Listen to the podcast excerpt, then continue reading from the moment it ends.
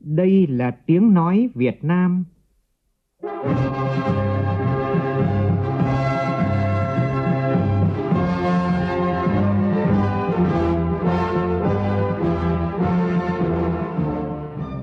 là tiếng nói Việt Nam, phát thanh từ Hà Nội, thủ đô nước Cộng hòa xã hội chủ nghĩa Việt Nam.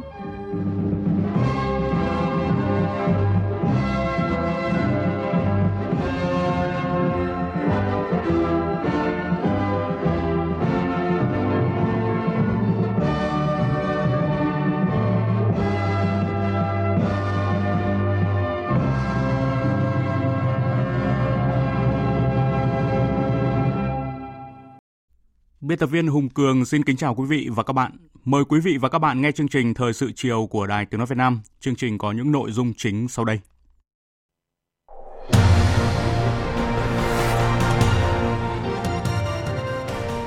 Dự kỷ niệm 75 năm ngày truyền thống ngành kế hoạch và đầu tư, Thủ tướng Nguyễn Xuân Phúc đặt vấn đề Bộ Kế hoạch và Đầu tư cần tham mưu để thể chế pháp luật chính sách trở thành đột phá cho các đột phá khác. Năm 2020, thu ngân sách nước ta đạt khoảng 1 triệu 480 nghìn tỷ đồng, đạt 98% so với dự toán. Đây là kết quả tích cực trong bối cảnh tăng trưởng kinh tế chỉ đạt 2,91%, thấp hơn nhiều so với mục tiêu đề ra. Hiệp định Thương mại Tự do Việt Nam và Vương quốc Anh chính thức có hiệu lực từ 23 giờ hôm nay, đem lại nhiều cơ hội cho cả hai nền kinh tế, bởi các mặt hàng hai nước đều mang tính chất bổ trợ cho nhau. Cơ quan chức năng xác định có thêm 3 người nữa cùng đi trên chuyến xe nhập cảnh trái phép với bệnh nhân 1440. Trong số đó có một người đã đến thành phố Hồ Chí Minh và hiện vẫn chưa xác định được danh tính. Trong phần tin thế giới, dư luận quốc tế lên án vụ tấn công đặc biệt nghiêm trọng nhằm vào sân bay Aden của Yemen ngay khi một chuyến bay chở nhiều thành viên nội các chính phủ mới của quốc gia Trung Đông này hạ cánh, khiến ít nhất 26 người thiệt mạng và 110 người bị thương. Nhiều nước trên thế giới chuẩn bị đón năm mới trong sự yên lặng chưa từng có. Trong thông điệp hy vọng và hồi phục gửi tới người dân trên khắp thế giới, Tổng thư ký Liên Hợp Quốc Antonio Guterres mong muốn năm mới 2021 tươi sáng hơn.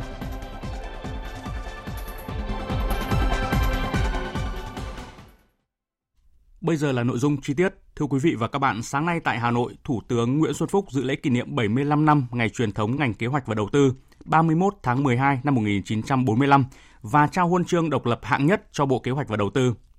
Phát biểu tại buổi lễ, Thủ tướng nêu các mục tiêu phát triển đất nước đến năm 2045 và đặt vấn đề Bộ Kế hoạch và Đầu tư cần tham mưu như thế nào để thể chế, pháp luật, chính sách trở thành đột phá cho các đột phá khác của Việt Nam hiện nay cũng như các năm tới. Cán bộ viên chức ngành kế hoạch và đầu tư cũng vinh dự được nhận thư và hoa chúc mừng của Tổng Bí thư Chủ tịch nước Nguyễn Phú Trọng. Phóng viên Vũ Dũng phản ánh. Phát biểu tại hội nghị, Thủ tướng Nguyễn Xuân Phúc nhắc lại những đánh giá của Tổng Bí thư Nguyễn Phú Trọng cách đây 8 năm khi về thăm và làm việc với Bộ Kế hoạch và Đầu tư. Bộ Kế hoạch và Đầu tư là cơ quan tổng tham mưu có vị trí vai trò đặc biệt quan trọng. Thủ tướng cho biết, trong nhiều kỳ đại hội Đảng toàn quốc, kể cả đại hội lần thứ 13, Bộ Kế hoạch và Đầu tư là cơ quan thường trực tiểu ban kinh tế xã hội. Đặc biệt, Bộ cũng đã nghiêm túc tham mưu đề xuất với tư duy đổi mới, đột phá các thể chế kinh tế phù hợp với các giai đoạn phát triển của đất nước từ khi thực hiện khoán 10, khoán 100 trước đây và trong thời kỳ đổi mới đã xây dựng được nhiều luật quan trọng như luật công ty, luật đầu tư nước ngoài, luật doanh nghiệp tư nhân, luật đầu tư theo phương thức đối tác công tư có phần khơi thông, huy động được nguồn lực xã hội phục vụ phát triển đất nước, đồng thời giúp thay đổi căn bản về tư duy quản lý, thúc đẩy phát triển tư duy thị trường hiện đại và hội nhập. Tôi xin nêu ra đây hai ví dụ về việc Bộ Kế đầu tư phát huy tinh thần dám nghĩ, dám làm, đổi mới, sáng tạo, tham mưu đề xuất với Đảng, Quốc hội và Chính phủ chính xác, kịp thời, đồng bộ các giải pháp để giúp đất nước vượt qua khó khăn, thử thách. Chẳng hạn như trong năm 2020, khi dịch Covid-19 bùng phát ngay từ sớm và xuyên suốt cả năm qua, Bộ Kế hoạch Đầu tư đã luôn chủ động theo dõi, cập nhật, sát tình hình dịch bệnh, đưa ra những đánh giá, những dự báo về ảnh hưởng của đại dịch để kịp thời tham mưu cho Đảng, Quốc hội, Chính phủ chỉ đạo ban hành những định hướng, những giải pháp chính xác, kịp thời nhằm hạn chế tối đa tác động của dịch bệnh đến nền kinh tế, bảo đảm an sinh xã hội, đời sống của người dân. Các đồng chí đã chủ động xây dựng và trình các cấp thẩm quyền nhiều văn bản minh tính căn cơ như chỉ thị số 11 của Thủ tướng Chính phủ về đề, đề án chủ trương khắc phục tác động của đại dịch Covid-19 để phục hồi và phát triển kinh tế đất nước. Trình Bộ Chính trị chủ trì xây dựng tờ trình của chính phủ và dự thảo nghị quyết quốc hội triển khai kết luận số 77 của Bộ Chính trị về chủ trương khắc phục tác động của đại dịch Covid-19 để phục hồi phát triển nền kinh tế. Trong thời gian tới, Thủ tướng Nguyễn Xuân Phúc nêu 9 thách thức chủ yếu đối với sự phát triển đất nước. Thủ tướng cho rằng Bộ Kế hoạch và Đầu tư phải nhận diện những thách thức này để thực hiện các mục tiêu phát triển của đất nước năm 2025, 2030 và đặc biệt là phải có tầm nhìn đến năm 2045 với việc định vị rõ chức năng, vai trò. Bộ phải có tầm nhìn xa hơn các bộ, các ngành khác, đi đầu trong đổi mới tư duy và lan tỏa tư duy đổi mới sáng tạo trong các bộ ngành khác và các địa phương trong cả nước. Dự thảo văn kiện Đại hội Đảng lần thứ 13 nêu định hướng phát triển đất nước giai đoạn 21-30. Theo đó, ngay định hướng thứ nhất, tiếp tục đổi mới mạnh mẽ tư duy, xây dựng hoàn thiện đồng bộ thể chế phát triển bền vững về kinh tế, chính trị, văn hóa, xã hội, môi trường, tháo gỡ kịp thời những khó khăn, vướng mắt, khơi dậy mọi tiềm năng và nguồn lực, tạo động lực mới cho sự phát triển nhanh và bền vững của đất nước. Bộ nào sẽ tiên phong tham mưu cho Đảng và Chính phủ trong việc cụ thể hóa và thực hiện thành công định hướng này nếu không phải là Bộ Kế hoạch Đầu tư. Đó chắc chắn là Bộ Kế hoạch và Đầu tư.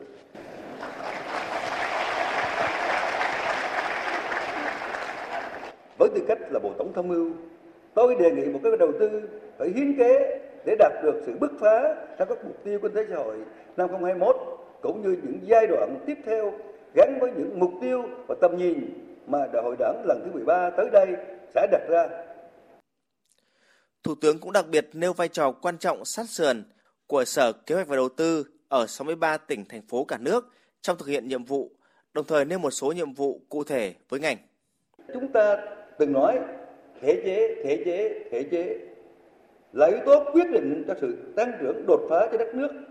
Bộ các đầu tư cần tham mưu như thế nào để thể chế pháp luật chính sách trở thành đột phá cho các đột phá khác của Việt Nam hiện nay cũng như trong những năm tới. Thứ hai, làm sao để thúc đẩy tinh thần khởi nghiệp, đổi mới sáng tạo hơn nữa của kinh tế đất nước, làm sao biến tài nguyên đổi mới sáng tạo trở thành một tài nguyên mới vô tận cho sự phát triển bền vững. Thứ ba,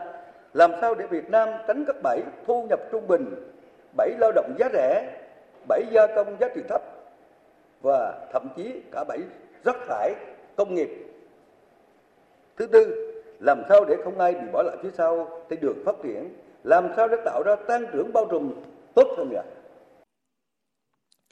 Thủ tướng cũng nhắc đến việc Bộ cần tiếp tục cụ thể hóa các chủ trương quan trọng của Đảng, các nghị quyết của Quốc hội một cách đầy đủ, kịp thời và xuyên suốt, trong đó có những vấn đề làm sao để kinh tế tư nhân trở thành một trong những động lực tăng trưởng quan trọng của nền kinh tế, làm sao để thu hút được dòng vốn đầu tư nước ngoài có chất lượng.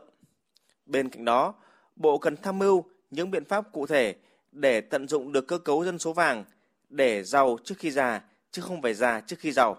Phát triển mạnh mẽ tầng lớp trung lưu mang lại quyền lợi cho nhân dân, không làm tăng sự phân hóa.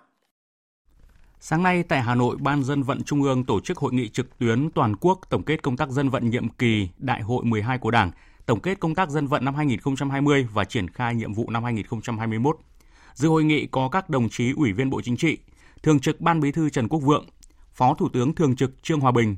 Trưởng Ban dân vận Trung ương Trương Thị Mai, Trưởng Ban Kinh tế Trung ương Nguyễn Văn Bình cùng đại diện lãnh đạo các bộ ngành và hơn 3.000 đại biểu dự trực tuyến tại các địa phương. Phản ánh của phóng viên Phương Thoa. Điểm nổi bật trong nhiệm kỳ qua là công tác dân vận đã góp phần đổi mới phương thức lãnh đạo của Đảng, cơ chế phối hợp trong hệ thống chính trị, nâng cao chất lượng tham mưu cho các cấp ủy tổ chức Đảng lãnh đạo, góp phần hoàn thiện chính sách pháp luật, phát huy hiệu quả cơ chế dân chủ trực tiếp, dân chủ đại diện, dân chủ ở cơ sở, quyền làm chủ của nhân dân, chia sẻ về kinh nghiệm trong việc triển khai công tác dân vận tại địa phương, Bí thư tỉnh ủy Lai Châu Giàng Báo Mỉ cho biết. Chúng tôi xác định một số các cái giải pháp trong thời gian tới, cụ thể hóa các chủ trương của Đảng về công tác dân vận, à, tăng cường công tác dân vận của các cơ quan nhà nước và thực hiện tốt quy chế dân chủ ở cơ sở, tăng cường đối thoại giữa người đứng đầu cấp ủy, chính quyền với nhân dân và thường xuyên tiếp xúc lắng nghe, tiếp thu ý kiến đóng góp của nhân dân và kịp thời giải quyết những kiến nghị, nguyện vọng chính đáng của nhân dân. Phát biểu tại hội nghị, đồng chí Trần Quốc Vượng khẳng định những kết quả quan trọng trong công tác dân vận góp phần tăng cường mối quan hệ mật thiết giữa Đảng, Nhà nước và nhân dân, củng cố khối đại đoàn kết toàn dân, phát huy sức mạnh to lớn của nhân dân trong sự nghiệp xây dựng và bảo vệ Tổ quốc, góp phần tăng thêm niềm tin của nhân dân đối với Đảng, Nhà nước. Thời gian tới, trước những thời cơ và thách thức mới, đặc biệt là COVID-19 vẫn diễn biến khó lường, đặt ra yêu cầu cao đối với công tác dân vận của Đảng. Do đó, Ban dân vận Trung ương cần tạo sự chuyển biến mạnh mẽ hơn nữa về nhận thức, trách nhiệm của các cấp ủy Đảng và cả hệ thống chính trị đối với công tác dân vận của Đảng, lấy sự hài lòng và tín nhiệm của nhân dân làm tiêu chí quan trọng để đánh giá chất lượng tổ chức bộ máy và chất lượng cán bộ đảng viên, đồng chí Trần Quốc Vượng nhấn mạnh.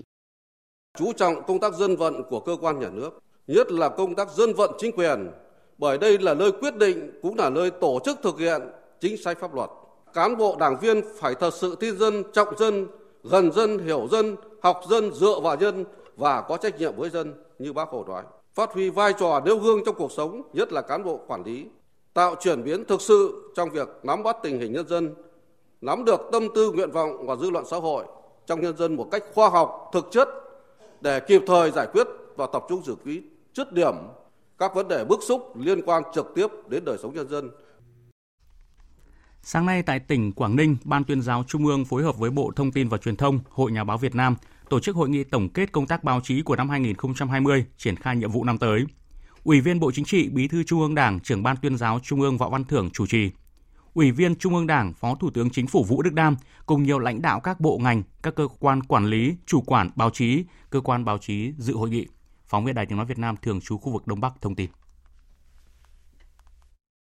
Năm 2020, hoạt động báo chí có nhiều dấu ấn quan trọng.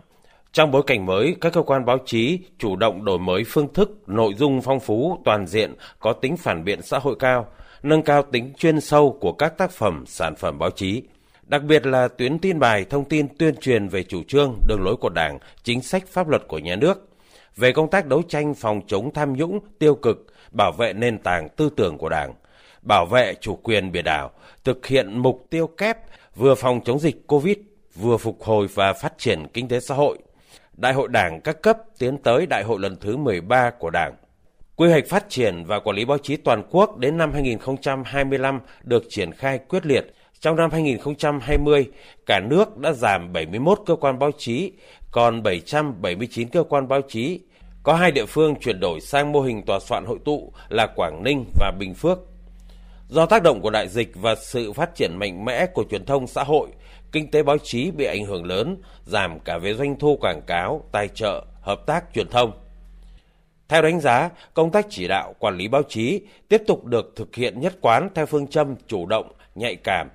Việc chấn chỉnh xử lý sai phạm trong hoạt động báo chí được tăng cường, nhất là đối với những sai phạm liên quan đến việc thực hiện không đúng tôn chỉ, mục đích, thông tin sai sự thật, thông tin không phù hợp với lợi ích quốc gia, dân tộc.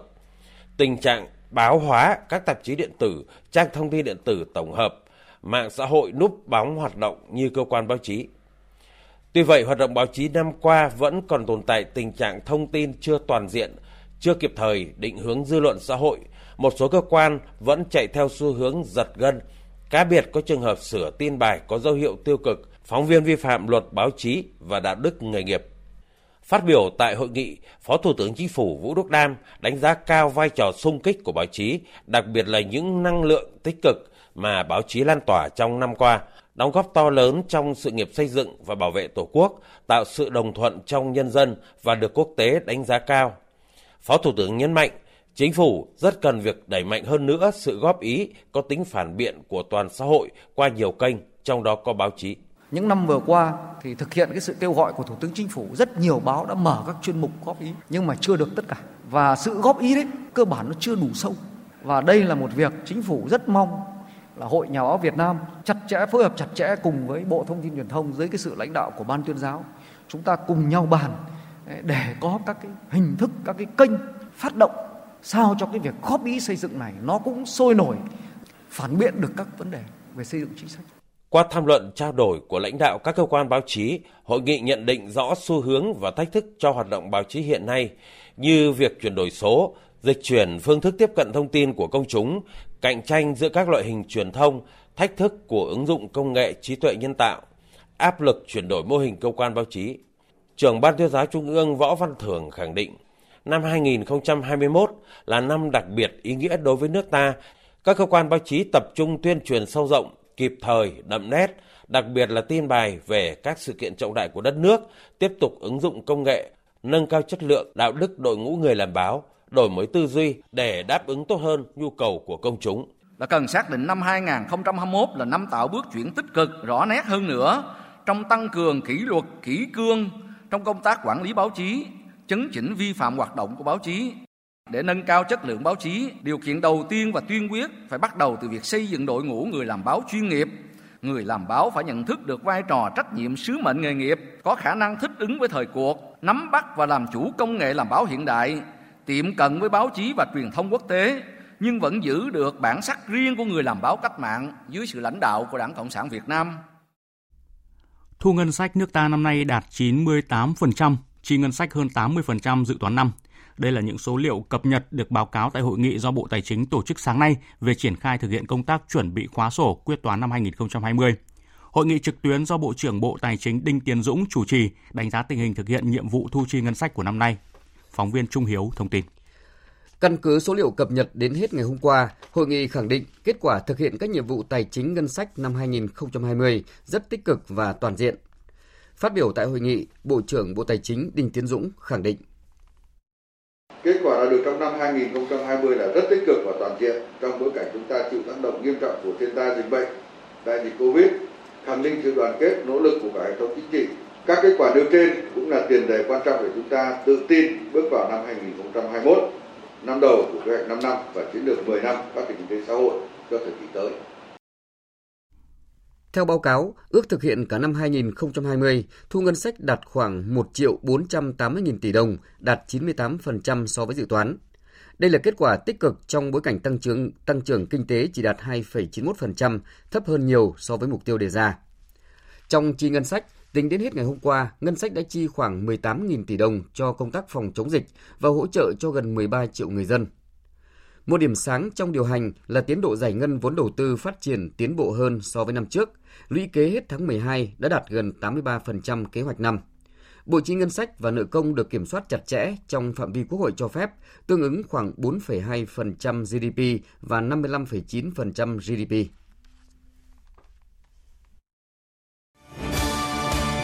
Vì một Việt Nam hùng cường. Vì một Việt Nam hùng cường.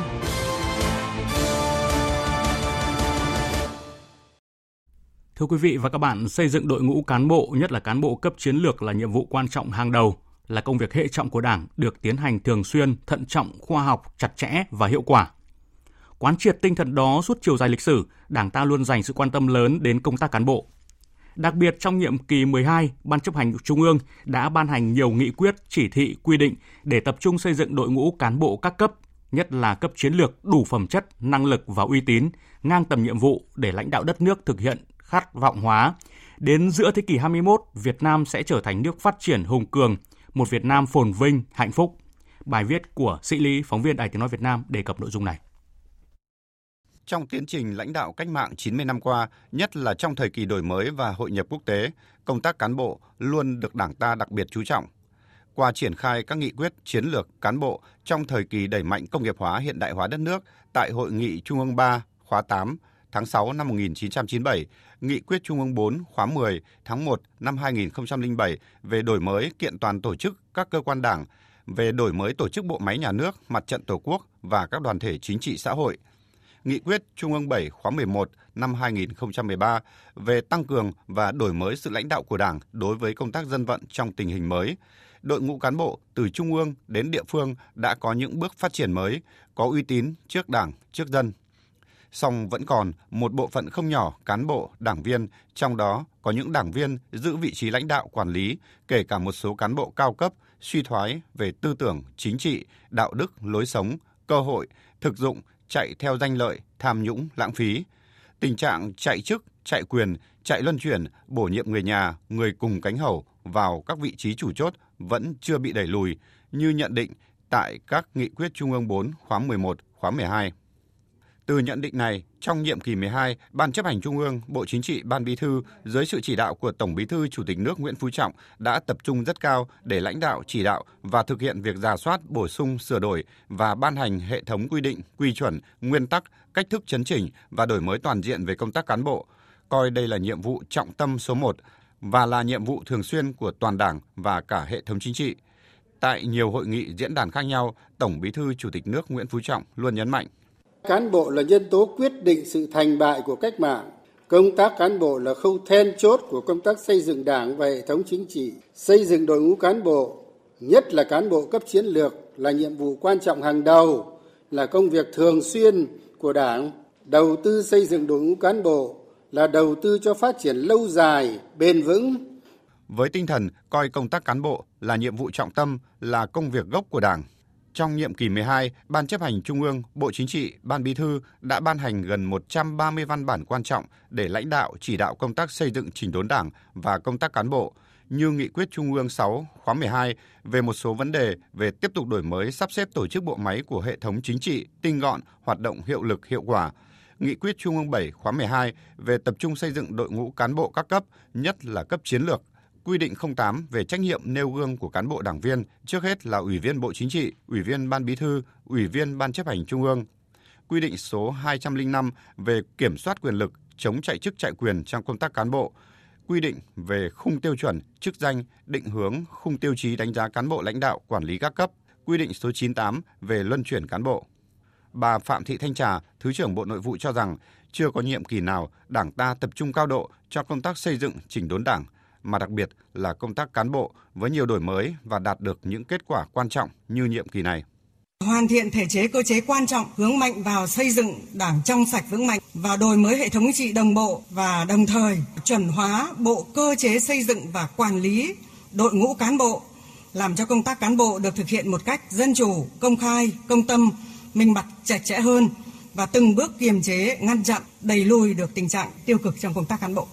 Nhìn lại kết quả lựa chọn cán bộ từ Đại hội Đảng các cấp vừa qua cũng như công tác chuẩn bị nhân sự cấp chiến lược cho Đại hội 13 tới đây, ông Nguyễn Thanh Bình, Phó trưởng Ban Thường trực Ban Tổ chức Trung ương khẳng định, lần này trong công tác cán bộ, nhân sự, Đảng ta áp dụng rất nhiều điểm mới quan trọng so với các nhiệm kỳ trước, trong đó có quy định tiêu chuẩn nhân sự tham gia cấp ủy, quy trình công tác nhân sự và đặc biệt là thực hiện giảm 5% số lượng cấp ủy viên cấp tỉnh, cấp huyện – qua thực hiện cho thấy cấp tỉnh giảm 6,2%, cấp huyện giảm 11,6%, cấp cơ sở cũng đã giảm 12,5%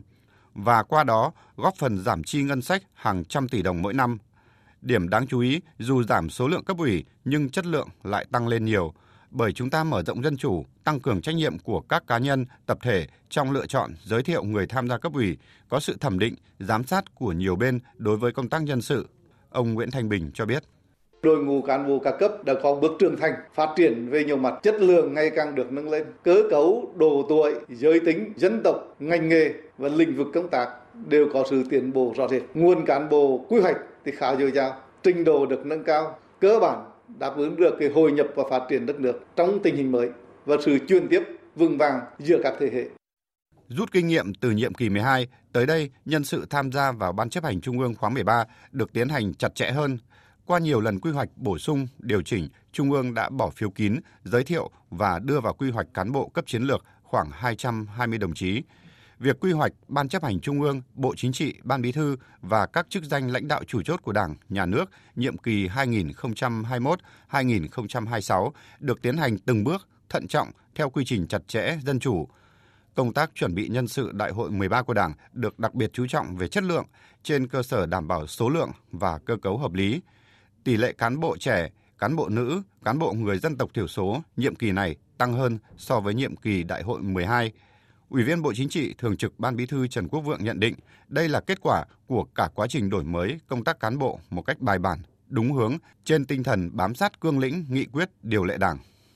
Kiên quyết sàng lọc, không để lọt vào cấp ủy quá mới, những người bản lĩnh chính trị không vững vàng, phẩm chất năng lực uy tín giảm sút, thiếu gương mẫu, mất đoàn kết cục bộ bè phái cơ hội, thấy đúng không dám bảo vệ, thấy sai không dám đấu tranh, có biểu hiện suy thoái về tư tưởng chính trị, đạo đức, lối sống, tự chuyển biến, tự chuyển hóa trong nội bộ, chạy chức chạy quyền, tham nhũng tiêu cực, lợi ích nhóm. Đây là một nhiệm vụ rất quan trọng. 5 năm thực hiện nghị quyết đại hội 12 của Đảng, công tác xây dựng Đảng nói chung và công tác cán bộ nói riêng đã góp phần làm cho Đảng ta mạnh hơn, nhân dân tin tưởng và mong tại đại hội 13 tới đây, các đại biểu sẽ phát huy hết trách nhiệm của mình để lựa chọn được những đại biểu xứng đáng nhất là tinh hoa của Đảng, của dân tộc tham gia Ban chấp hành Trung ương khóa 13 để lãnh đạo đất nước và nhân dân lập nên kỳ tích phát triển mới, bước vào một giai đoạn phát triển mới vì mục tiêu dân giàu, nước mạnh, dân chủ, công bằng, văn minh, thực hiện thành công khát vọng phát triển đất nước hùng cường, thịnh vượng. Thời sự VOV, nhanh, tin cậy, hấp dẫn. Mời quý vị nghe tiếp chương trình Thời sự chiều của Đài Tiếng nói Việt Nam. Thưa quý vị, Ủy ban nhân dân thành phố Hồ Chí Minh ngày hôm nay tổ chức lễ công bố nghị quyết số 1111 năm 2020 của Ủy ban Thường vụ Quốc hội về việc sắp xếp các đơn vị hành chính cấp huyện, cấp xã và thành lập thành phố Thủ Đức thuộc thành phố Hồ Chí Minh. Tin của phóng viên Duy Phương thường trú tại thành phố Hồ Chí Minh.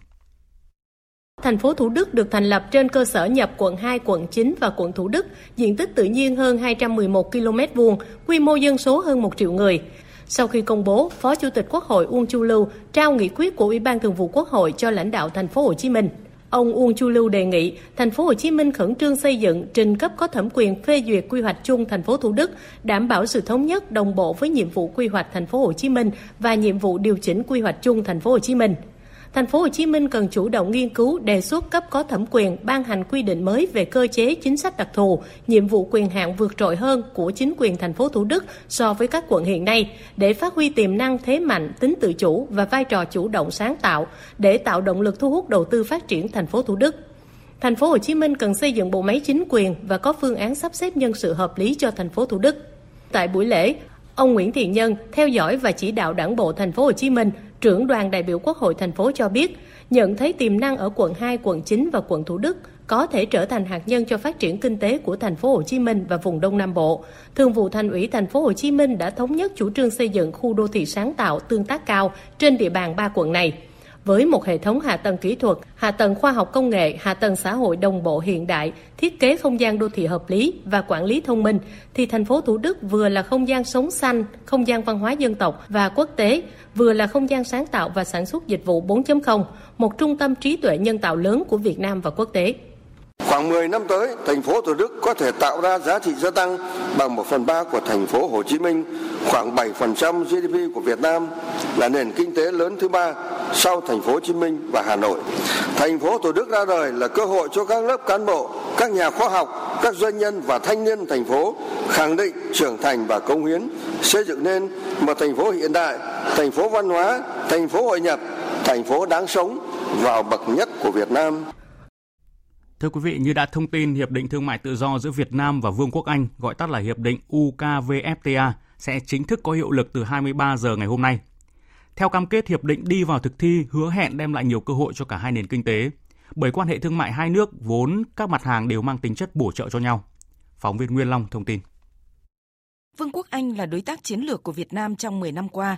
Năm 2020, mặc dù bị ảnh hưởng nặng nề bởi dịch COVID-19, nhưng tổng kim ngạch xuất nhập khẩu hai nước trong 10 tháng vẫn đạt hơn 4,7 tỷ đô la. Bà Nguyễn Khánh Ngọc, Phó vụ trưởng vụ thị trường châu Âu châu Mỹ Bộ Công Thương cho biết, hai nước thương mại về các mặt hàng để bổ trợ cho nhau. Việt Nam xuất khẩu chính sang Anh các mặt hàng rau, quả, hải sản, hạt điều, hàng dệt may, giày dép, vân vân.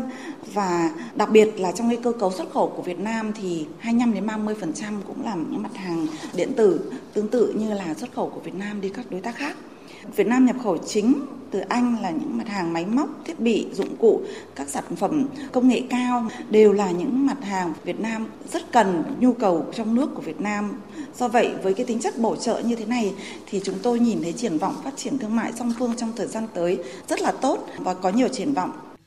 Bộ trưởng Bộ Công Thương Trần Tuấn Anh khẳng định với những nền tảng cam kết và tiến bộ cao kế thừa từ Hiệp định Thương mại Tự do Việt Nam Liên minh châu Âu EU, Hiệp định UKVFTA sẽ là động lực mới thúc đẩy quan hệ thương mại đầu tư song phương, tiềm năng tăng trưởng xuất khẩu các sản phẩm Việt Nam có lợi thế như dệt may, giày dép, gạo, thủy sản, gỗ và các sản phẩm từ gỗ sang thị trường Anh là rất lớn. Qua những cái cắt giảm thuế quan và những điều kiện ưu đãi mà phía Anh dành cho Việt Nam, kể cả trong các giảm thuế quan cũng như là cái hạn ngạch cho 14 cái mặt hàng có tính ưu tiên cao của Việt Nam thì sẽ mang lại những cái trị giá rất lớn, tiết kiệm khoảng độ 3,5 ngàn tỷ đồng tiền thuế mỗi năm cho cái việc xâm nhập vào thị trường Anh. Nhưng bên cạnh đó thì chúng tôi cho rằng hàng loạt những cái sản phẩm và những cái hàng mới với cái tính bổ sung lẫn nhau giữa Việt Nam và Anh là rất lớn từ các cái sản phẩm của công nghiệp tiêu dùng cho đến các cái sản phẩm của nông sản hàng hóa thực phẩm vân vân.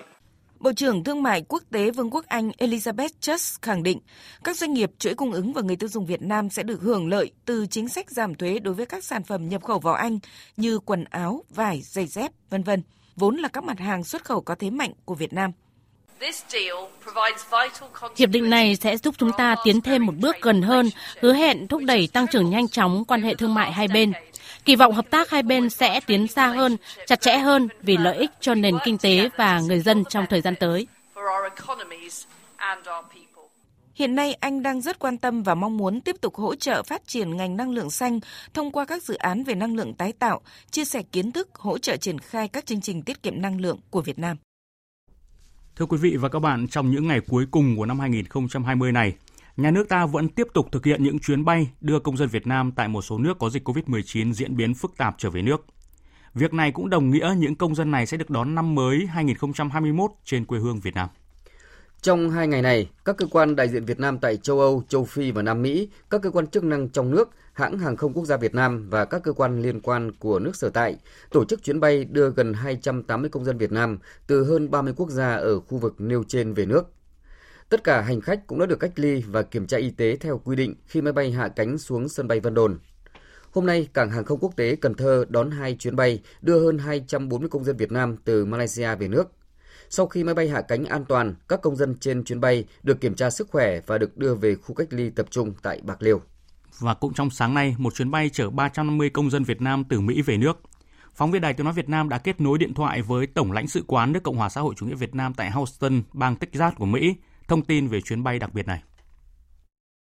Có mặt tại sân bay Dallas để chuẩn bị lên chuyến bay của hãng hàng không Hàn Quốc về Việt Nam, những công dân trong chuyến bay này không giấu nổi niềm vui. Tôi tên là Nguyễn Tấn Tài, muốn về thăm quê Việt Nam ăn Tết rất là mừng, cảm động lắm. Mấy anh em ở bên này rất là cảm ơn chính phủ Việt Nam đã lo lắng cho dân bên này. Tôi tên là Dũng, hiện đang là nghiên cứu sinh ở bên bang Texas, Hoa Kỳ. Chính phủ lo cho dân mình quá tốt rồi. So với những bạn bè quốc gia khác thì chúng thấy đây quá tuyệt vời rồi. Theo ông Bùi Hoàng Phú, Phó Tổng lãnh sự tại Tổng lãnh sự quán Việt Nam tại Hoa Kỳ, thực hiện chính sách bảo hộ công dân của Đảng và Chính phủ, các cơ quan ngoại giao ở Mỹ đã phối hợp với các cơ quan trong nước thực hiện được 23 chuyến bay với hơn 8.000 người Việt tại Mỹ về nước, bao gồm các lưu học sinh, người cao tuổi, nhóm khách du lịch bị kẹt lại hết hạn visa, đảm bảo đưa được tối đa công dân về nước, hỗ trợ đưa công dân ra khỏi vùng dịch. Số lượng nhu cầu công dân đăng ký về nước khoảng hơn 10.000 người, nhưng mà mỗi chuyến bay này chúng ta chỉ có thể đáp ứng được khoảng 350 người. Chúng tôi nỗ lực hết sức để làm sao đảm bảo đủ cái số người để có thể về được ăn Tết. Trong cái bối cảnh mà bên này tình hình dịch bệnh như thế mà mình về trong nước rất là an toàn thì cũng rất vui mừng cho bà con và chúc bà con có một cái Tết vui vẻ. Với chủ trương nhân văn, quyết tâm không để ai bị bỏ lại phía sau, công tác bảo hộ công dân của Việt Nam trở thành điểm nhấn trong nỗ lực phòng chống dịch của chính phủ đưa Việt Nam thành một điểm sáng trong dư luận quốc tế. Ở tại này thì họ đánh giá rất cao cái nỗ lực của chính phủ Việt Nam và bản thân phía Mỹ cũng đã tạo điều kiện tối đa trong cái việc cấp phép từ trong nước sang để có thể đưa được công dân về nước. Họ thấy rằng là cái sự quan tâm của Đảng và chính phủ đối với cả công dân Việt Nam và chưa bao giờ cái hộ chiếu Việt Nam nó lại có ý nghĩa giá trị như thế bởi vì là chỉ có những người mà có cầm được hộ có hộ chiếu Việt Nam là công dân Việt Nam mới mới lên được những chuyến bay này để về nước. Tiếp tục cập nhật những thông tin liên quan đến công tác truy vết những người có liên quan đến các bệnh nhân mắc COVID-19 số 1440, 1451, 1452, 1453 nhập cảnh trái phép vào Việt Nam. Sáng nay, ông Lê Văn Phước, Phó Chủ tịch Ủy ban Nhân dân tỉnh, Phó trưởng ban chỉ đạo phòng chống dịch COVID-19 tỉnh An Giang cho biết, qua kết quả điều tra, xác minh ban đầu phát hiện thêm 3 trường hợp nữa đi cùng xe với bệnh nhân số 1440. Theo thông tin mới nhất, chuyến xe này có tổng cộng 9 người. Sau khi nhập cảnh trái phép vào Việt Nam thì di chuyển đến ấp Búng Nhỏ, xã Khánh Bình, huyện An Phú. Tại đây họ chia thành hai nhóm. Nhóm thứ nhất gồm 6 người, trong đó có bệnh nhân 1440 đã xác định được lịch trình di chuyển, tiếp xúc và thông tin cá nhân. Nhóm thứ hai gồm 3 phụ nữ đón xe ô tô đi quốc lộ 91B đến xã Đà Phước, huyện An Phú thì một người xuống. Người phụ nữ này hiện có kết quả xét nghiệm âm tính lần 1 với SARS-CoV-2 và đang được cách ly tại thành phố Châu Đốc, An Giang. Lái xe của chiếc xe này cũng đang được cách ly và có kết quả xét nghiệm âm tính lần 1 với SARS-CoV-2. Hai người khách còn lại trên xe sau khi đi chợ An Đông, thành phố Hồ Chí Minh có vào một tiệm vàng để đổi tiền, hiện vẫn không rõ tên tiệm vàng này. Một người khách xuống tại đây, người còn lại xuống xe cách tiệm vàng khoảng 6 km. Trung tâm Kiểm soát bệnh tật thành phố Hồ Chí Minh cho biết có một người đã tự khai báo y tế sau khi đến Tây Ninh, người còn lại hiện vẫn chưa xác định được. Thưa quý vị, Bộ Giao thông Vận tải đang đốc thúc các đơn vị liên quan gấp rút hoàn thành hệ thống thu phí tự động không dừng ETC ở các trạm thu phí để đưa vào vận hành trước thời điểm 31 tháng 12 năm 2020, tức là ngày hôm nay, theo chỉ đạo của Thủ tướng. Tuy nhiên, đến hạn chót vẫn còn 7 trạm thu phí có nguy cơ không hoàn thành do ba tỉnh là Thái Bình, Thành phố Hồ Chí Minh và Đồng Nai quản lý. Riêng Cà Mau có 4 trạm thu phí chỉ thu phương tiện thô sơ và nội bộ tỉnh nên kiến nghị không triển khai thu phí tự động không dừng. Văn phòng Chính phủ cũng vừa có thông báo chỉ đạo của Thủ tướng Nguyễn Xuân Phúc về việc triển khai hệ thống thu phí tự động không dừng. Nội dung như sau. Theo đó, Thủ tướng giao Bộ trưởng Bộ Giao thông Vận tải quyết định và chịu trách nhiệm toàn diện về công tác thu phí, bao gồm hình thức thu phí và thời gian triển khai thu phí điện tử không dừng. Đối với một số trạm thu phí đặc thù thuộc dự án đầu tư theo hợp đồng BOT do Bộ Giao thông Vận tải là cơ quan nhà nước có thẩm quyền. Thủ tướng cũng giao Ủy ban Nhân dân tỉnh Cà Mau quyết định hình thức thu phí, cả hình thức thủ công hoặc điện tử không dừng đối với 4 trạm thu phí thuộc công trình cầu có quy mô nhỏ trên địa bàn do Ủy ban Nhân dân tỉnh Cà Mau là cơ quan nhà nước có thẩm quyền. Hôm nay là ngày làm việc cuối cùng của năm 2020 trước khi bước vào kỳ nghỉ Tết Dương lịch 3 ngày. Theo ghi nhận của phóng viên Đài Tiếng Nói Việt Nam, số lượng hành khách đến các bến xe trên địa bàn Hà Nội có tăng nhưng không ở mức cao. Hiện nay, phóng viên Huy Nam đang có mặt tại bến xe Giáp Bát thông tin. Xin mời anh Huy Nam ạ. À, vâng, à, thưa quý vị và các bạn, à, hiện nay tôi đang có mặt tại à, bến xe Giáp Bát, à, bến xe tổng điểm của phía Nam, thành phố Hà Nội. À, và nếu như những năm trước đây thì à, khi bước vào kỳ nghỉ Tết Dương lịch thì à, số lượng khách đến các bến xe trên địa bàn Hà Nội à, thường tăng đột biến. À, thì năm nay thì lượng khách đã giảm. Uh, ghi nhận của chúng tôi cũng như là trao đổi với các uh, hành khách có mặt tại uh, bến xe Giáp Bát trong uh, chiều tối nay thì việc uh, mua vé đi xe là tương đối thuận tiện và giá vé cũng là ổn định uh, như ngày thường. À, Tết uh, Dương lịch năm nay thì uh, vào ngày thứ sáu nên người lao động sẽ được nghỉ ở 3 ngày. Theo nhận định của công ty cổ phần bến xe Hà Nội thì dự kiến lượng khách qua các bến xe à, sẽ tăng cao so với ngày thường. Tuy nhiên thì uh, hiện nay các cái phương tiện vận tải tại các bến mới đáp ứng được bình quân khoảng 40 đến 50% về số tổng tải phương tiện nên cái số lượng à, phương tiện đang hoạt động sẽ đáp ứng được cái nhu cầu đi lại của người dân à, trong cái dịp Tết à, dương lịch này và nhằm à, đáp ứng nhu cầu đi lại của người dân thì à, công ty cổ phần bến xe Hà Nội đã sẵn sàng bổ sung phương tiện tại tất cả các bến mà công ty quản lý, nhất là tại bến xe Giáp Bát rồi là bến xe Mỹ Đình. Và cùng với việc sẵn sàng phương tiện thì à, để chủ động công tác phòng chống dịch Covid-19 thì à, các bến xe trên địa bàn Hà Nội cũng yêu cầu các cái nhà xe rồi là đơn vị kinh doanh vận tải và hành khách ra vào bến cũng như trong suốt quá trình di chuyển phải thực hiện à, đeo khẩu trang để đảm bảo công tác phòng chống dịch được hiệu quả. Và vâng, xin mời biên tập viên tiếp tục chương trình thời sự chiều nay ạ. Cảm ơn phóng viên Huy Nam. Xin được chuyển sang một nội dung đáng chú ý khác. Sau chỉ đạo của Thủ tướng Chính phủ về việc cấm chặt đào rừng để bảo vệ cảnh quan nông thôn miền núi, người dân một số địa phương miền núi phía Bắc đã tỏ ra lo lắng vì thuật ngữ đào rừng, đào nhà chưa rõ ràng và có nguy cơ mất thu nhập từ bán cành đào trong dịp Tết như là mọi năm. Phóng viên An Kiên thông tin. Đào ở Lai Châu hiện nay có một số diện tích nhỏ được trồng theo dự án nhằm mục đích thu hoạch quả cho người dân. Vào dịp Tết Nguyên đán, diện tích đào này thường đã đậu quả và được người dân bảo vệ nghiêm ngặt để thu hoạch quả vào tháng 4. Đối với diện tích đào hoa hay còn gọi là đào mỏ quạ, được người dân trồng chủ yếu trong vườn nhà hoặc trên nương và hàng năm được bà con chặt tỉa cành để bán hoa vào dịp Tết. Sau chỉ đạo của Thủ tướng Chính phủ, đến nay địa phương vẫn chưa có hướng dẫn cụ thể về việc chặt tỉa cành đào để chơi Tết. Ông Trần Văn Sứng, Phó Chủ tịch Ủy ban Nhân dân huyện Tam Đường cho biết chỉ đạo của thủ tướng là hoàn toàn đúng đắn để nó bảo vệ được cây rừng cũng như cái cảnh quan gắn với lại phát triển à, du lịch của địa phương và xây dựng nông thôn mới Tuy nhiên hiện nay thì à, đối với à, trên địa bàn thì những cái khu vực dân cư mà có cây đào tại gia đình ở vườn nhà mà người ta muốn Tết bá có cái thu nhập thêm, thì cái nội dung này cũng cần phải có cái hướng dẫn để địa phương còn quản lý và hướng dẫn người dân để sử dụng sau này.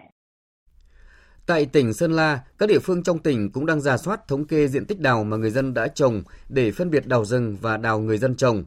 Riêng tại các huyện Vân Hồ, Mộc Châu, một số xã có hàng trăm hecta đào người dân trồng để lấy hoa bán vào dịp Tết. Có những xã như Lóng Luông, huyện Vân Hồ hiện có tới khoảng 300 hecta đào trồng, mỗi nhà có vài trăm, thậm chí cả nghìn gốc đào trong vườn. Có những hộ thu nhập vài trăm triệu tiền bán đào mỗi năm, cũng có nhiều gia đình không bán theo vườn mà tự chặt cành bán, giá trị mang lại rất lớn. Thưa quý vị, theo phóng viên An Kiên thì sau khi chỉ đạo của Thủ tướng về việc cấm chặt đào rừng thì hiện các tỉnh Sơn La, Lai Châu đang tăng cường công tác kiểm tra giám sát, đồng thời chỉ đạo các địa phương và ngành nông nghiệp ra soát, thống kê và tham mưu với tỉnh để có văn bản thực hiện cụ thể. Tiếp theo chương trình thời sự chiều nay sẽ là một số thông tin thời tiết.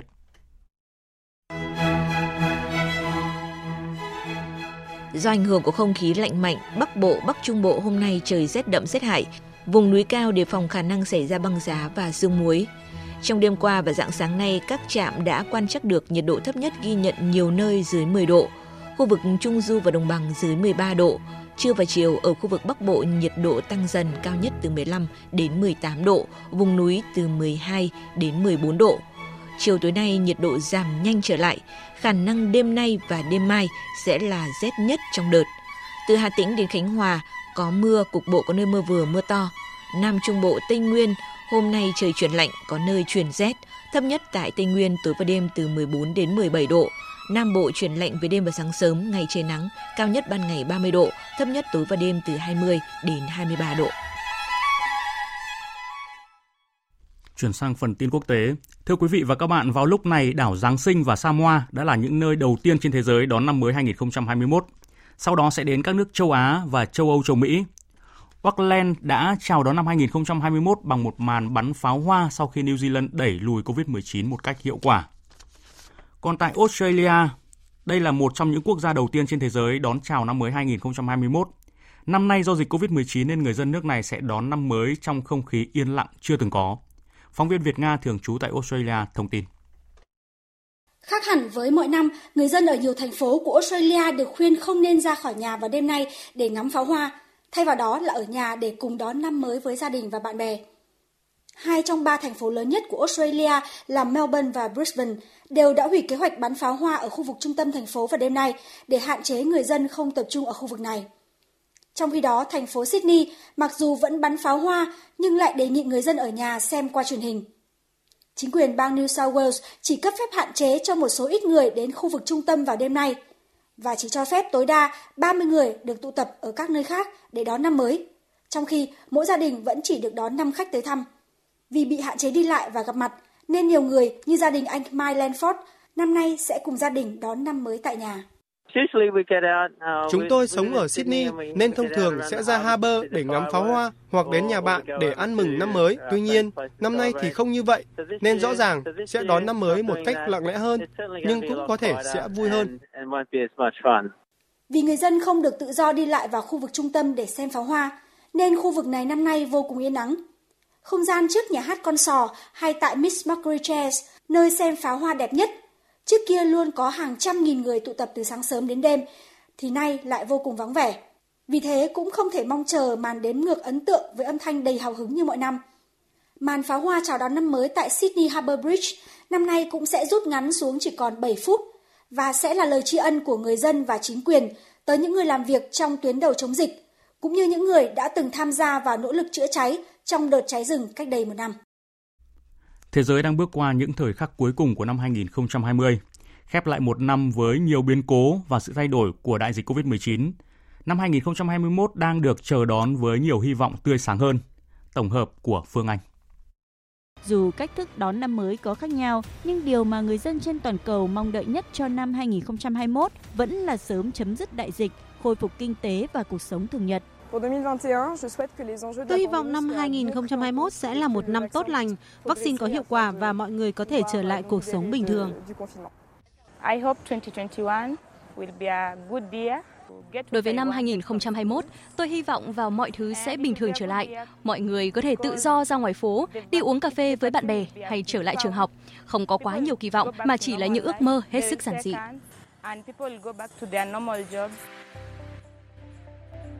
thế giới đang khép lại một năm 2020 đầy biến động. Bước sang năm 2021, thế giới còn được dự đoán sẽ chứng kiến thêm nhiều khó khăn và thách thức mới khi dịch bệnh vẫn diễn biến hết sức phức tạp. Hy vọng và hồi phục là thông điệp chính về năm mới 2021 mà Tổng thư ký Liên Hợp Quốc Antonio Guterres gửi tới người dân trên khắp thế giới, đặc biệt là những người chịu ảnh hưởng nặng nề từ đại dịch COVID-19. If we work together in unity and solidarity, nếu tất cả cùng đoàn kết và thống nhất, hy vọng sẽ lan tỏa trên khắp thế giới. Đó là bài học rút ra từ năm 2020 đầy khó khăn và thách thức. Biến đổi khí hậu và đại dịch COVID-19 đều là những cuộc khủng hoảng chỉ có thể được giải quyết nếu tất cả chúng ta chung tay hành động. Cùng nhau, chúng ta hãy tạo dựng hòa bình giữa con người với thiên nhiên, giải quyết cuộc khủng hoảng khí hậu, ngăn chặn đại dịch COVID-19 lây lan và biến năm 2021 trở thành một năm của sự hàn gắn.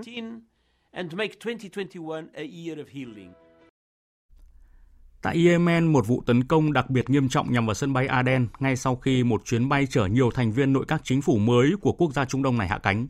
Ít nhất 26 người đã thiệt mạng và 110 người bị thương. Vụ việc được xem là hành động tấn công khủng bố, phá hoại những nỗ lực hòa bình cho Yemen. Tổng hợp của biên tập viên Đài Tiếng Nói Việt Nam. Từ thủ đô Riyadh của Ả Rập Xê Út trở về, chuyến bay chở theo những thành viên nội các mới của Yemen, bao gồm Thủ tướng Ma'in Abdul Malik, đã hạ cánh xuống sân bay Aden, thủ đô tạm thời đặt trụ sở chính phủ Yemen được quốc tế công nhận và các nước Ả Rập hậu thuẫn. Thời điểm các quan chức Yemen xuống máy bay trong sự chào đón của người dân và quân đội, một vụ nổ tấn công bất ngờ đã xảy ra. Các hãng truyền thông khu vực cho biết ít nhất 3 quả tên lửa đã rơi xuống một sảnh của sân bay, ngay sát chỗ đỗ của chiếc máy bay chở các quan chức chính phủ. Nhiều tiếng súng đã nổ ra sau đó, sân bay hỗn loạn trong những làn đạn khói. Những người thiệt mạng là dân thường, quan chức chính phủ, nhà báo và binh sĩ cùng ba nhân viên của Ủy ban chữ thập đỏ quốc tế. Tuy nhiên, toàn bộ thành viên nội các mới của Yemen trên chuyến bay đều được đảm bảo an toàn và được đưa về phủ tổng thống trong thành phố sau đó. Tại đây, Thủ tướng Ma'in Abdul Malik đã kịch liệt lên án vụ tấn công này. Trước hết, chúng tôi xin gửi lời chia buồn tới những nạn nhân trong vụ tấn công khủng bố ở sân bay Aden. Cầu mong những người bị thương sớm hồi phục. Vụ tấn công hèn nhát này buộc chính phủ phải nâng cao vai trò trách nhiệm của mình trong việc chấm dứt cuộc đảo chính của lực lượng Houthi, tìm lại sự ổn định trên khắp đất nước Chính phủ tại Aden sẽ đảm đương nhiệm vụ này với sự ủng hộ sát cánh của người dân. Bàn tay của khủng bố sẽ không thể ngăn chúng ta đoàn kết và chiến thắng trong trận chiến này. Chúng ta sẽ không chấp nhận bất cứ điều gì ngoài chiến thắng.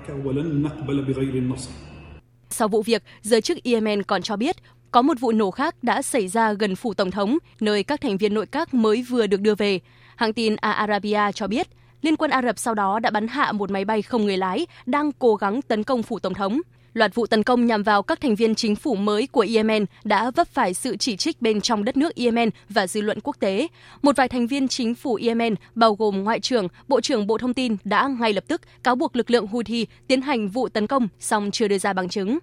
Người phát ngôn Bộ Ngoại giao Mỹ Caleb Brown cho biết vụ việc xảy ra chứng tỏ ý đồ xấu của những kẻ đang cố gắng gây bất ổn cho Yemen. Còn đặc phái viên Liên Hợp Quốc tại Yemen, ông Martin Griffith khẳng định vụ tấn công bạo lực là không thể chấp nhận được. Điều này nhắc nhở mọi người về sự cần thiết để đưa đất nước Yemen về lại con đường hướng tới hòa bình.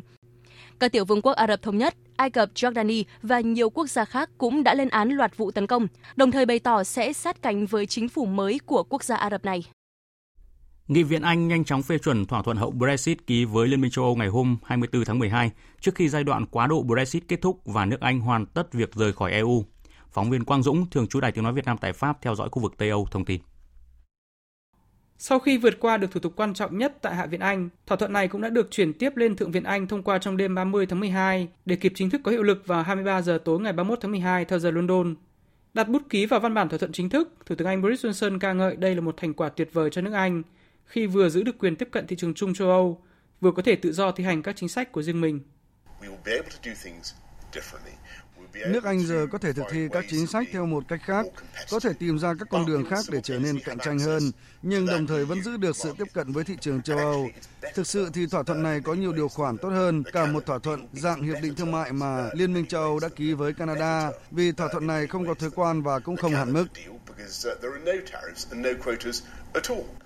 Hiện phía châu Âu chỉ còn một thủ tục chưa hoàn tất là sự phê chuẩn của Nghị viện châu Âu. Tuy nhiên do hiện tại đang là kỳ nghỉ và nhiều khả năng Nghị viện châu Âu phải đến cuối tháng 1 hoặc đầu tháng 2 năm 2021 mới họp phiên toàn thể tại Strasbourg để thông qua thỏa thuận, nên hai phía Liên minh châu và Anh đã thống nhất áp dụng tạm thời toàn bộ thỏa thuận kể từ ngày 1 tháng 1 năm 2021. Tiếp theo chương trình như thường lệ là trang tin thể thao.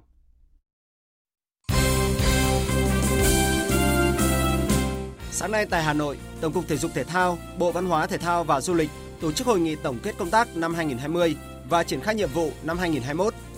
Về thể thao thành tích cao, ngành đã triệu tập gần 2.700 lượt vận động viên với hơn 400 huấn luyện viên, chuyên gia, bác sĩ ở các trung tâm huấn luyện thể thao quốc gia,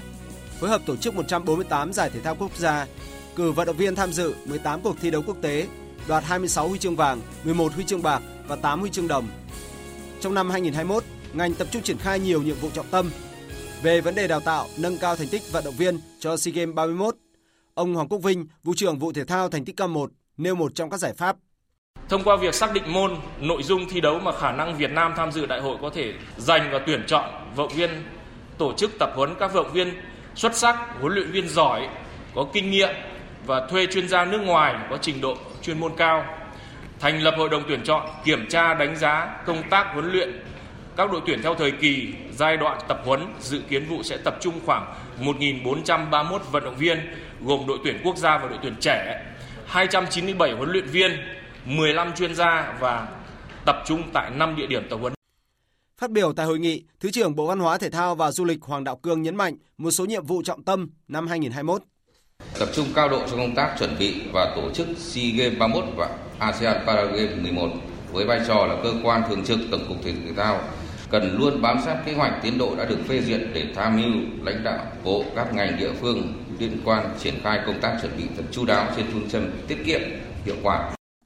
vào lúc 19 giờ 30 tối nay, trên sân thống nhất, hai câu lạc bộ Thành phố Hồ Chí Minh và Sài Gòn sẽ có cuộc so tài tại Cúp Tứ Hùng. Sau khi hàng loạt cầu thủ ra đi, Sài Gòn đang trong quá trình chiều binh mãi mã, thử nghiệm lực lượng và lối chơi để chuẩn bị chinh phục cho mùa giải 2021. Huấn luyện viên Vũ Tiến Thành tỏ ra khá tự tin dẫn tới là thay đổi hoàn toàn cho các cầu thủ trẻ đá hết. Mơ một điều là 5 tuần vừa qua là các em tập tốt, đã 90 phút là không có dấu hiệu xuống sức, cái đó là hay. Như vậy là mình chuẩn bị tốt, sức lực tốt cái quan trọng nhất là tổ chức tập luyện và Sài Gòn FC hiện nay là một trong đội bóng được xem là rất là chuyên nghiệp. Còn vào chiều qua tại Bình Dương, kết thúc hai trận đấu thuộc giải bóng đá Cúp Thiên Long, Nam Định hòa Khánh Hòa không đều, SHB Đà Nẵng vượt qua Hoàng Anh Gia Lai 3-2. Đây là trận thua thứ hai liên tiếp của Hoàng Anh Gia Lai tại giải lần này. Trợ lý huấn luyện viên Dương Minh Ninh của đội bóng phố núi nói: Chủ yếu là chúng tôi kiểm tra thể lực trong hai cái trận đấu à, đầu tiên À, thì à, về cái thể lực về thể trạng cầu thủ thì như các bạn đã thấy đó ở bên kia là Đà Nẵng thì à, nói chung là chuột rút rất nhiều nhưng mà bên chúng tôi thì thể lực hầu như là tương đối tốt. Chuẩn bị cho những mục tiêu trong năm 2021, quan trọng là SEA Games 31, đội tuyển bóng đá nữ quốc gia dự kiến sẽ có đợt tập trung từ ngày 3 tháng 1 đến ngày 31 tháng 1. Trong đợt tập trung này, huấn luyện viên Mai Đức Trung triệu tập 31 cầu thủ, trong đó có những cái tên quen thuộc như Trần Thị Hồng Nhung, Nguyễn Thị Tuyết Dung, Trương Thị Kiều, Huỳnh Như, Khổng Thị Hằng, Nguyễn Thị Vạn. Cùng với đó, nhà cầm quân sinh năm 1951 cũng gọi một số gương mặt mới. Ông cho biết Mục đích của ban huấn luyện chúng tôi là làm sao để cho các bạn trẻ lần đầu tiên lên đội tuyển nữ các bạn được làm quen với đội hình thi đấu,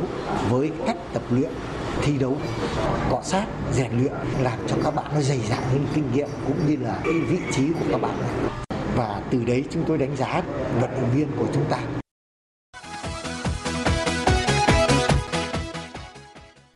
Dạng sáng nay diễn ra cặp đấu muộn của vòng 16 giải bóng đá ngoại hạng Anh. Liverpool nhận kết quả hòa không đều trong chuyến làm khách trên sân của Newcastle. Sau trận đấu, huấn luyện viên Jurgen Klopp chia sẻ.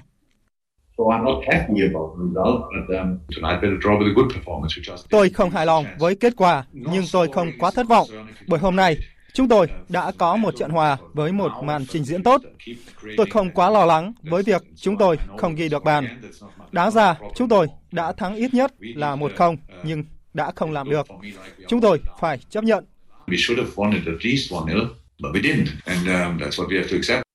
Trong khi đó, trận đấu giữa Tottenham và Fulham đã bất ngờ bị hoãn do một số thành viên của Fulham bị nhiễm COVID-19. Dự báo thời tiết Trung tâm Dự báo Khí tượng Thủy văn Quốc gia cho biết trong tối và đêm nay, không khí lạnh sẽ tiếp tục ảnh hưởng đến các nơi ở khu vực Nam Trung Bộ. Do ảnh hưởng của không khí lạnh mạnh nên các tỉnh Trung và Nam Trung Bộ có mưa có nơi mưa vừa. Ở các tỉnh Bắc Bộ, Bắc Trung Bộ trời rét đậm, rét hại. Vùng núi cao có khả năng xảy ra băng giá và sương muối. Ở các tỉnh Trung Trung Bộ trời chuyển rét với nhiệt độ thấp nhất phổ biến từ 14 đến 17 độ. Các tỉnh Nam Trung Bộ, Tây Nguyên trời lạnh, có nơi trời rét. Ở Nam Bộ, trời chuyển lạnh về đêm và sáng sớm. Trên biển, ở vịnh Bắc Bộ bao gồm cả huyện đảo Bạch Long Vĩ có gió đông bắc mạnh cấp 5, đêm có lúc cấp 6, giật cấp 8, biển động. Vùng biển Trung Bộ, Nam Bộ có gió đông bắc mạnh cấp 6, giật cấp 9, biển động mạnh, sóng biển cao từ 3 đến 6 mét. Và sau đây sẽ là phần dự báo chi tiết các khu vực đêm nay và ngày mai. Phía Tây Bắc Bộ có mây, đêm không mưa, sáng sớm có nơi có sương mù, ngày nắng, trời rét đậm rét hại, vùng núi cao có khả năng xảy ra băng giá và sương muối, nhiệt độ từ 7 đến 19 độ, vùng núi có nơi dưới 4 độ. Phía Đông Bắc Bộ ít mây, đêm không mưa, sáng sớm có nơi có sương mù, ngày nắng, trời rét đậm rét hại, vùng núi cao có khả năng xảy ra băng giá và sương muối, nhiệt độ từ 7 đến 19 độ, vùng núi cao có nơi dưới 2 độ. Các tỉnh từ Thanh Hóa đến Thừa Thiên Huế nhiều mây, phía Bắc có mưa vài nơi, phía Nam có mưa có nơi mưa rào và rông rải rác, trời rét, phía Bắc rét đậm có nơi rét hại, nhiệt độ từ 10 đến 19 độ, phía Nam từ 14 đến 19 độ. Các tỉnh ven biển từ Đà Nẵng đến Bình Thuận nhiều mây có mưa rào rải rác, cục bộ có mưa vừa mưa to, trời lạnh, phía Bắc có nơi trời rét, nhiệt độ từ 18 đến 25 độ, phía Nam từ 21 đến 27 độ. Tây Nguyên có mưa rào vài nơi, trời lạnh, có nơi trời rét, nhiệt độ từ 14 đến 24 độ. Nam Bộ có mưa rào vài nơi, đêm và sáng sớm trời lạnh, nhiệt độ từ 20 đến 30 độ. Khu vực Hà Nội ít mây, đêm không mưa, ngày nắng, trời rét đậm rét hại, nhiệt độ từ 7 đến 19 độ. Tiếp theo là dự báo thời tiết biển, vịnh Bắc Bộ có mưa vài nơi, tầm nhìn xa trên 10 km, gió đông bắc cấp 5, đêm có lúc cấp 6, giật cấp 8, biển động. Vùng biển từ Quảng Trị đến Quảng Ngãi, từ Bình Định đến Ninh Thuận và từ Bình Thuận đến Cà Mau có mưa rào và rông rải rác. Trong cơn rông có khả năng xảy ra lốc xoáy, tầm nhìn xa trên 10 km, giảm xuống từ 4 đến 10 km trong mưa, gió đông bắc cấp 6, cấp 7, có lúc cấp 8, giật cấp 9, cấp 10, biển động mạnh. Vùng biển từ Cà Mau đến Kiên Giang và Vịnh Thái Lan có mưa rào và rông vài nơi, tầm nhìn xa trên 10 km, gió đông bắc cấp 5 có lúc cấp 6, giật cấp 7, biển động. Khu vực Bắc và giữa Biển Đông và khu vực quần đảo Hoàng Sa thuộc thành phố Đà Nẵng có mưa rào và rông rải rác. Trong cơn rông có khả năng xảy ra lốc xoáy, tầm nhìn xa trên 10 km, giảm xuống từ 4 đến 10 km trong mưa, gió Đông Bắc cấp 7, cấp 8, giật cấp 9, cấp 10, biển động mạnh. Khu vực Nam Biển Đông và khu vực quần đảo Trường Sa thuộc tỉnh Khánh Hòa có mưa rào và rông rải rác. Trong cơn rông có khả năng xảy ra lốc xoáy, tầm nhìn xa trên 10 km, giảm xuống từ 4 đến 10 km trong mưa, gió Đông Bắc cấp 4, cấp 5. Riêng vùng biển phía Tây gió Đông Bắc mạnh cấp 6, cấp 7, có lúc cấp 8, giật cấp 9, biển động mạnh. Những thông tin thời tiết vừa rồi đã kết thúc chương trình Thời sự chiều nay của Đài Tiếng Nói Việt Nam. Chương trình do các biên tập viên Hùng Cường, Lan Anh, Hằng Nga biên soạn và thực hiện với sự tham gia của kỹ thuật viên Trần Tâm, phát thanh viên Hoàng Sang, chịu trách nhiệm nội dung Lê Hằng.